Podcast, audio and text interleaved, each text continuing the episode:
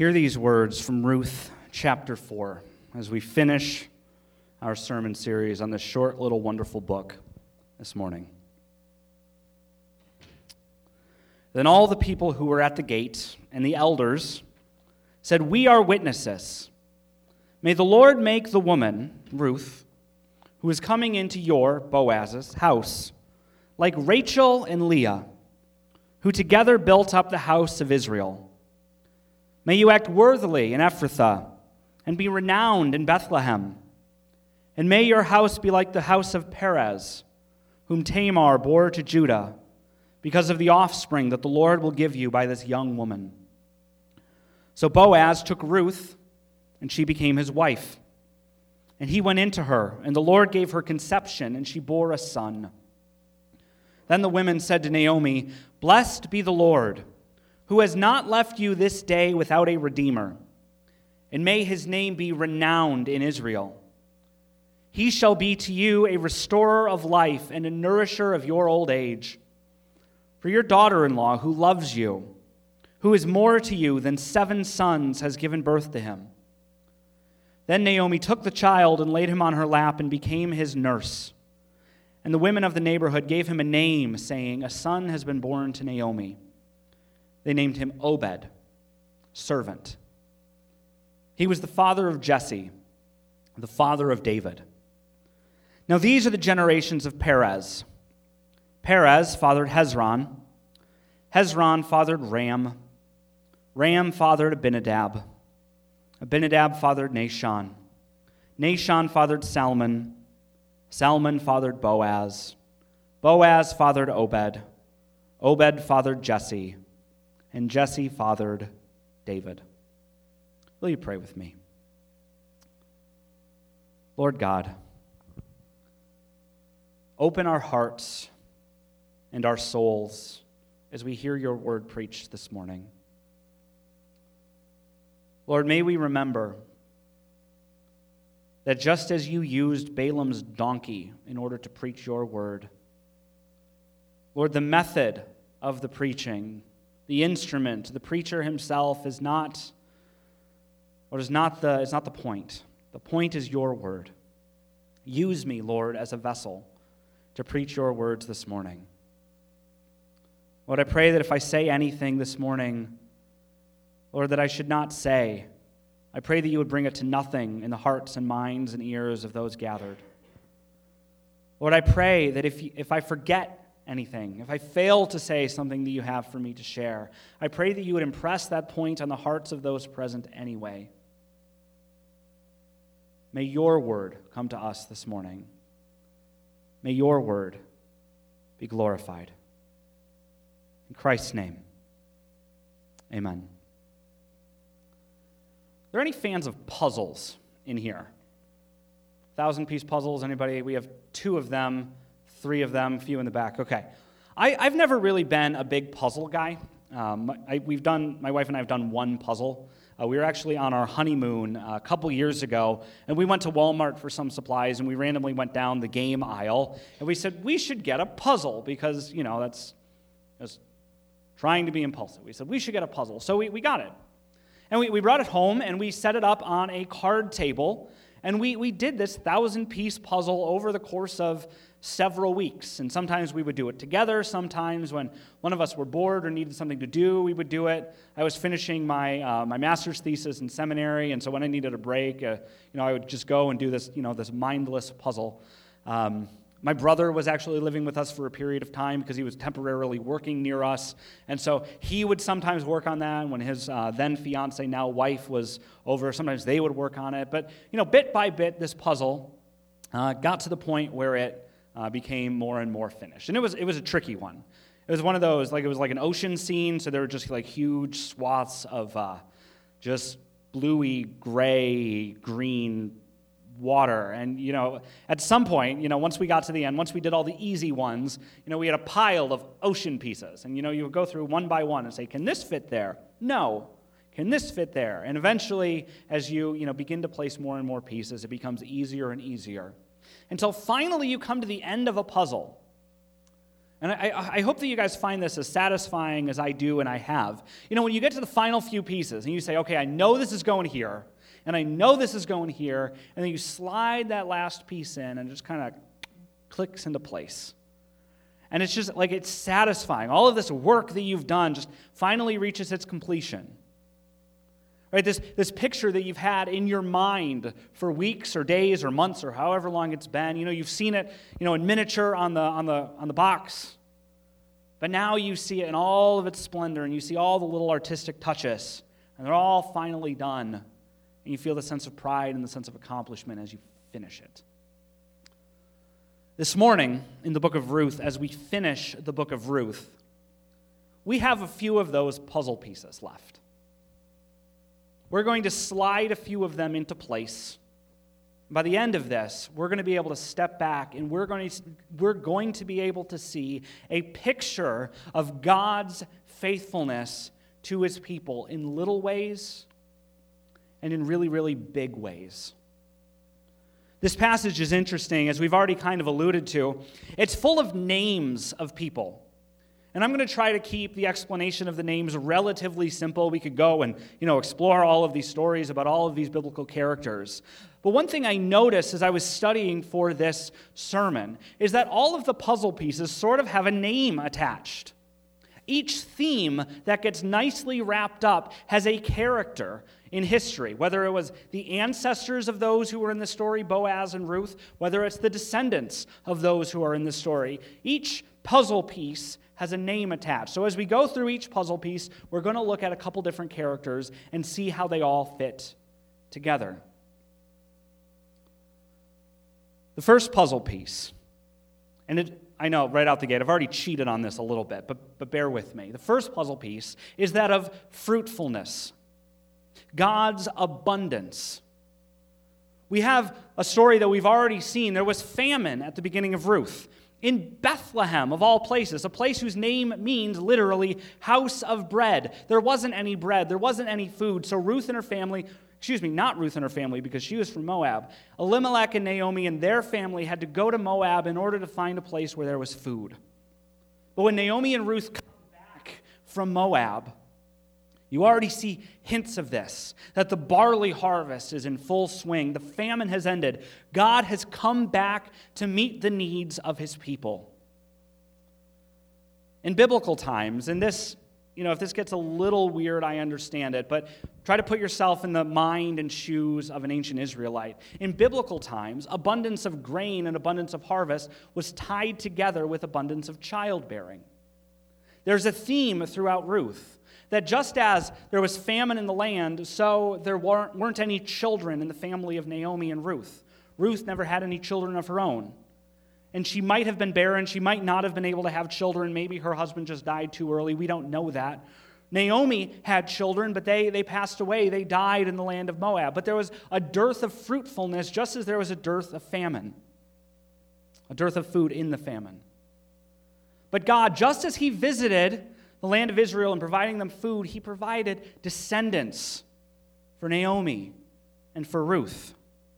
The elders at the gate, as they were, as we talked about last week, as Boaz and you know this other guy who wouldn't redeem uh, Ruth and Naomi and their family, they, they assembled some elders at the gate to kind of function as a notary. And we kind of read the end of that story without going back to read the whole thing. And at the end of that little legal session, they pronounce a blessing on Boaz.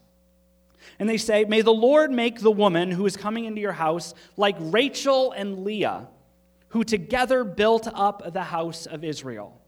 So we have these characters, Ruth and Leah, who tie into this theme of fruitfulness. Rachel and Leah, they're names that you may know if you've read the Bible a lot. They are not necessarily central characters, but they're characters whose stories are kind of uh, expounded on a bit. Rachel and Leah were the two wives of Jacob. Jacob was the grandson of Abraham. Jacob's name later became Israel. His, he had 12 sons who became the 12 tribes of Israel. And all of the children of Israel, of Jacob, were descended in one way from Rachel and Leah. God used them. He gave them bountiful fruitfulness in order to have a number of children, in order to build up his people. And the elders of the city, when they're pronouncing this blessing on Boaz and Ruth, they say, May you be fruitful as well, as, as God blessed Rachel and Leah. As God has blessed us with grain, may God provide for you children. May you participate in the blessing that God promised to Abraham, that he would multiply his descendants. May your name be great in Israel. May you bring people into the people of God. That's the first puzzle piece, clicking into place. That where there was famine, where there was barrenness, God has brought about and will bring about fruitfulness. Our second puzzle piece, and we've already talked about these a little bit, but this is the, this is the section of Scripture where everything kind of falls into place. The second puzzle piece is related to Naomi. Back in that day, if you were, if you were a widow, there was no Medicaid, no Medicare, no Social Security. Unless you had someone to take care of you, you faced poverty, perhaps slavery, perhaps death. And one of the issues running through this story, it's not a central one, but one of the issues is that Ruth and Naomi have no, no children to take care of them. There is emptiness as Naomi comes back. She says, The Lord has brought me back empty. Ruth was the same way. She was empty.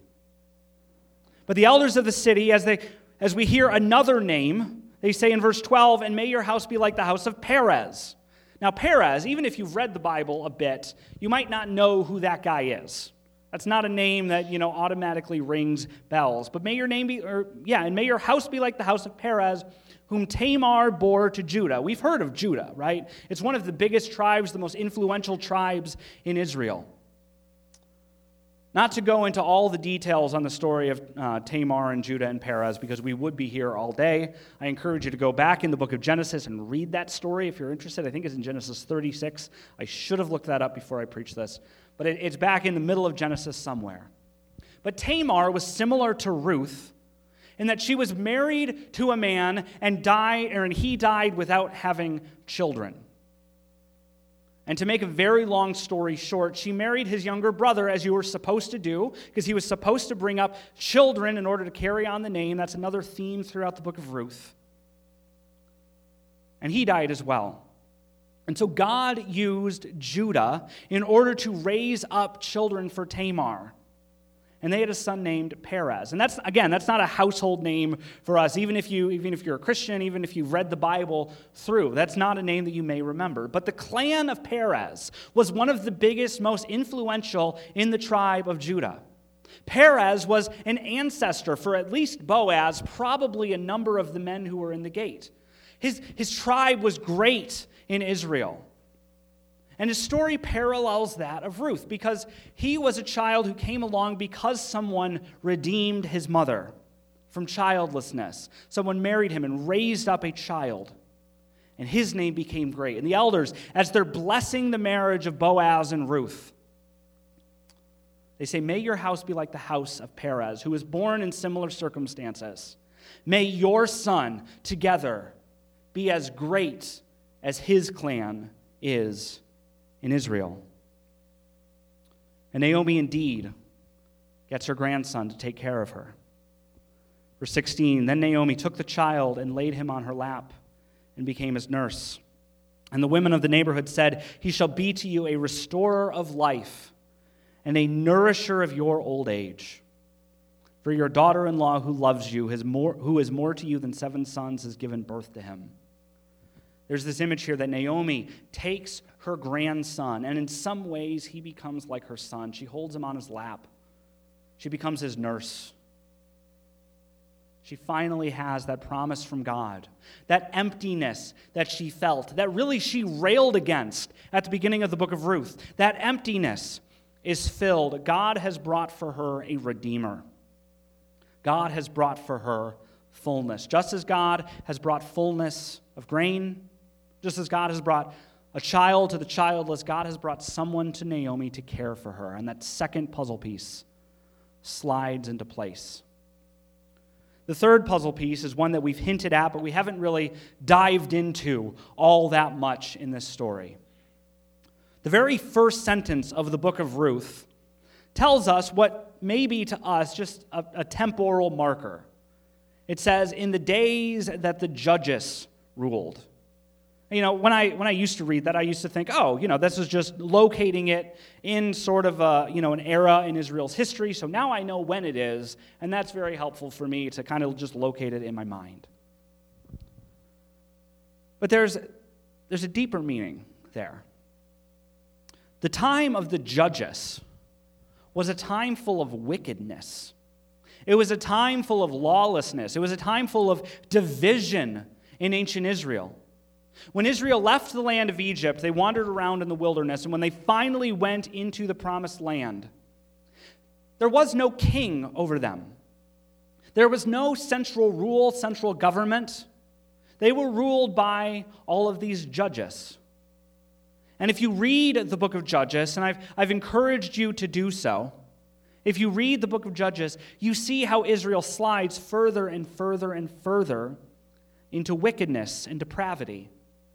The theme throughout Judges, the refrain that the author of Judges always throws in there, is there was no king in Israel in those days. Everyone did that which is right in their own eyes. There are two stories in particular at the end of, at the, end of the book of Judges. And again, if we had all the time in the world, we would maybe go into those stories. I would encourage you to go back and read them if you want to, starting at Judges 17. There's about five chapters of absolute wickedness and depravity that is described.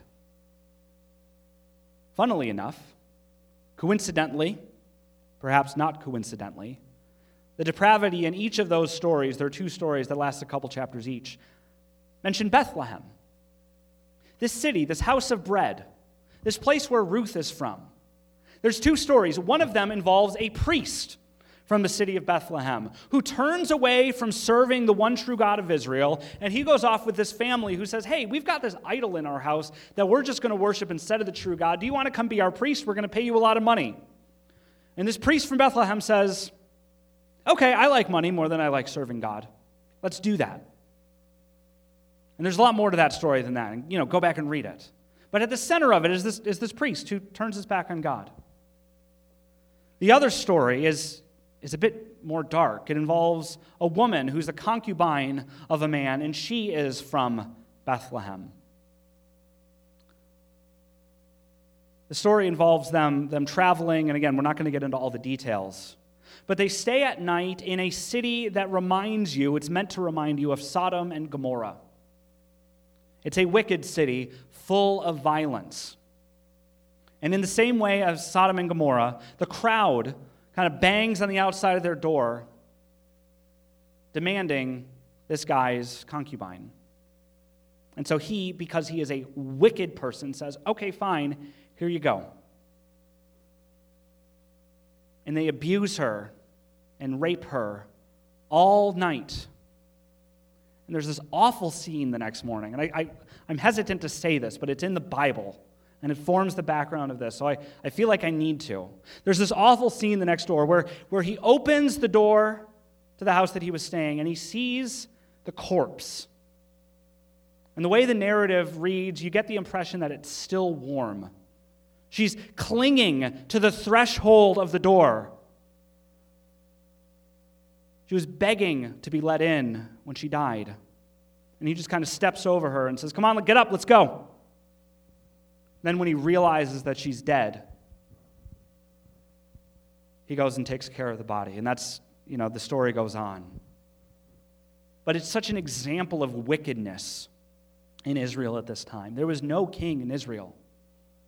And so, as we read the book of Ruth, we're supposed to have in our minds these stories of absolute depravity, absolute wickedness, absolute rebellion against God and His laws and His word. We're all supposed to, also supposed to remember that it involves the city of Bethlehem, this place that's supposed to be the house of bread, the house of abundance, is tied to all of this wickedness. So when the narrator of the book of Ruth says, In the days that the judges ruled, that's not merely supposed to be a marker of time it's supposed to be a marker of depravity, of wickedness. It's no accident that the book of Ruth ends with, there's really two sections that end with the word David. The last word of the book of Ruth is David. And the last word goes back to the very first sentence in the days that the judges ruled. But the story of Ruth takes us from the judges to David. This is that third puzzle piece, that final puzzle piece of the book that slides in here. Just as God, in little ways, provides children for those who need children, just as He provides abundant food for those who are starving, so He provides a king for a people who are lawless and disunited and full of wickedness. And as we read the story of David, as it goes on into the book of 1 Samuel, as we read that story, we see David be a king who unites the nation of Israel. In the time of the judges, they were all, you know, disunited, kind of ruled by this confederation, this conglomeration of tribal leaders and judges. But David unites the kingdom. He brings the Ark of the Covenant back and he sets up a place for the worship of God. He doesn't build the temple that's left for Solomon, but he, he establishes a place in a city where it, that's going to be the capital of the kingdom, that's going to be this place where they set up the temple, that's going to be the place where they worship God. We see all of this wickedness undone by this king who leads his people to God. But, as we slide in that final puzzle piece, we find that it doesn't quite fit. Isn't that frustrating when a puzzle piece doesn't fit and you're sure it goes in that spot, but it doesn't? And maybe we have the wrong puzzle piece, or maybe we switched pieces somewhere. But this King David, who the book of Ruth looks forward to, who is the one who unites Israel, he was not the one who saved Israel. David was wicked too. David was also a murderer. David was also a rapist. David was also a man who was corrupted by political power. He was not the king that Israel was looking for. He was not the final puzzle piece that was going to fix everything. But that's why we read the genealogy that we read this morning. Through Ruth and Boaz, God provided a king, yes. And David looks forward to that king, yes. But the true king of Israel, the true king who is going to undo the wickedness and the sin of the days of the judges, the true king of Israel who will save us, is Jesus Christ. Jesus the king. Jesus the Messiah. There's a prophecy that is probably familiar to you in the book of Micah. We don't mention that book a lot, but we see it on uh, you know, Christmas mugs and Christmas cards. Let me read to you uh, this, you know, the first five verses of Micah chapter 5. Now muster your troops, O daughter of troops. Siege is laid against us. With a rod they strike the judge of Israel on the cheek. But you, O Bethlehem Ephrathah. This city that Elimelech and Naomi are from, the city that Boaz is from, the city that Ruth moved to, the city that their son Obed grew up in, that David grew up in. This city. But you, O Bethlehem Ephrathah, who are too little to be among the clans of Judah, from you shall come forth for me one who is to be ruler in Israel and I should say this the book of Micah was written several hundred years after David. It's not talking about King David here, it's talking about a future king that's to come. From you shall come forth for me one who is to be ruler in Israel, whose coming forth is from of old, from ancient of days. Therefore he shall give them up until the time when she who is in labor has given birth. Then the rest of his brothers shall return to the people of Israel, and he shall stand and shepherd his flock in the strength of the Lord, in the majesty of the name of the Lord his God, and they shall dwell secure. For now he shall be great to the ends of the earth, and he shall be their peace.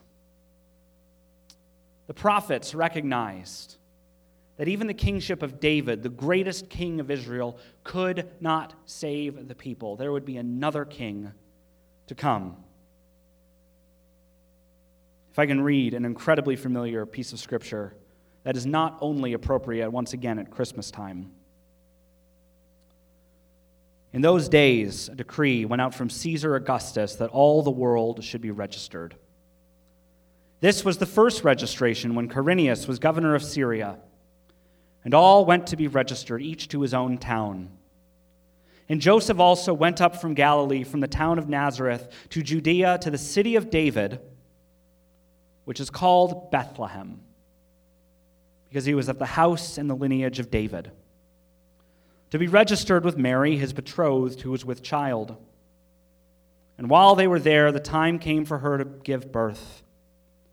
And she gave birth to her firstborn son and wrapped him in swaddling clothes and laid him in a manger because there was no place for them in the inn. And with that, the final piece slides into place correctly this time. It pops in, satisfying in a satisfying way. And we step back and we see what a beautiful book the book of Ruth really is. We see all of these levels of brokenness and emptiness. We see famine. We see childlessness. We see death. We see exile. We see lawlessness and division. We see wickedness and depravity of the deepest level. We see our own sin, that we do not live up to God's standard. We choose things that we ought not to choose. We leave things undone that we ought to have done. We do not and we cannot measure up.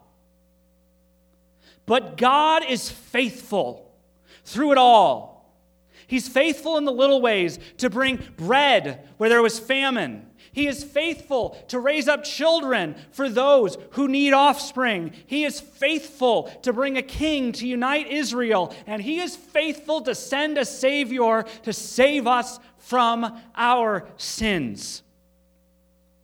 God is always faithful. He is always at work through the brokenness, through the emptiness, through the sinfulness. He will always be victorious.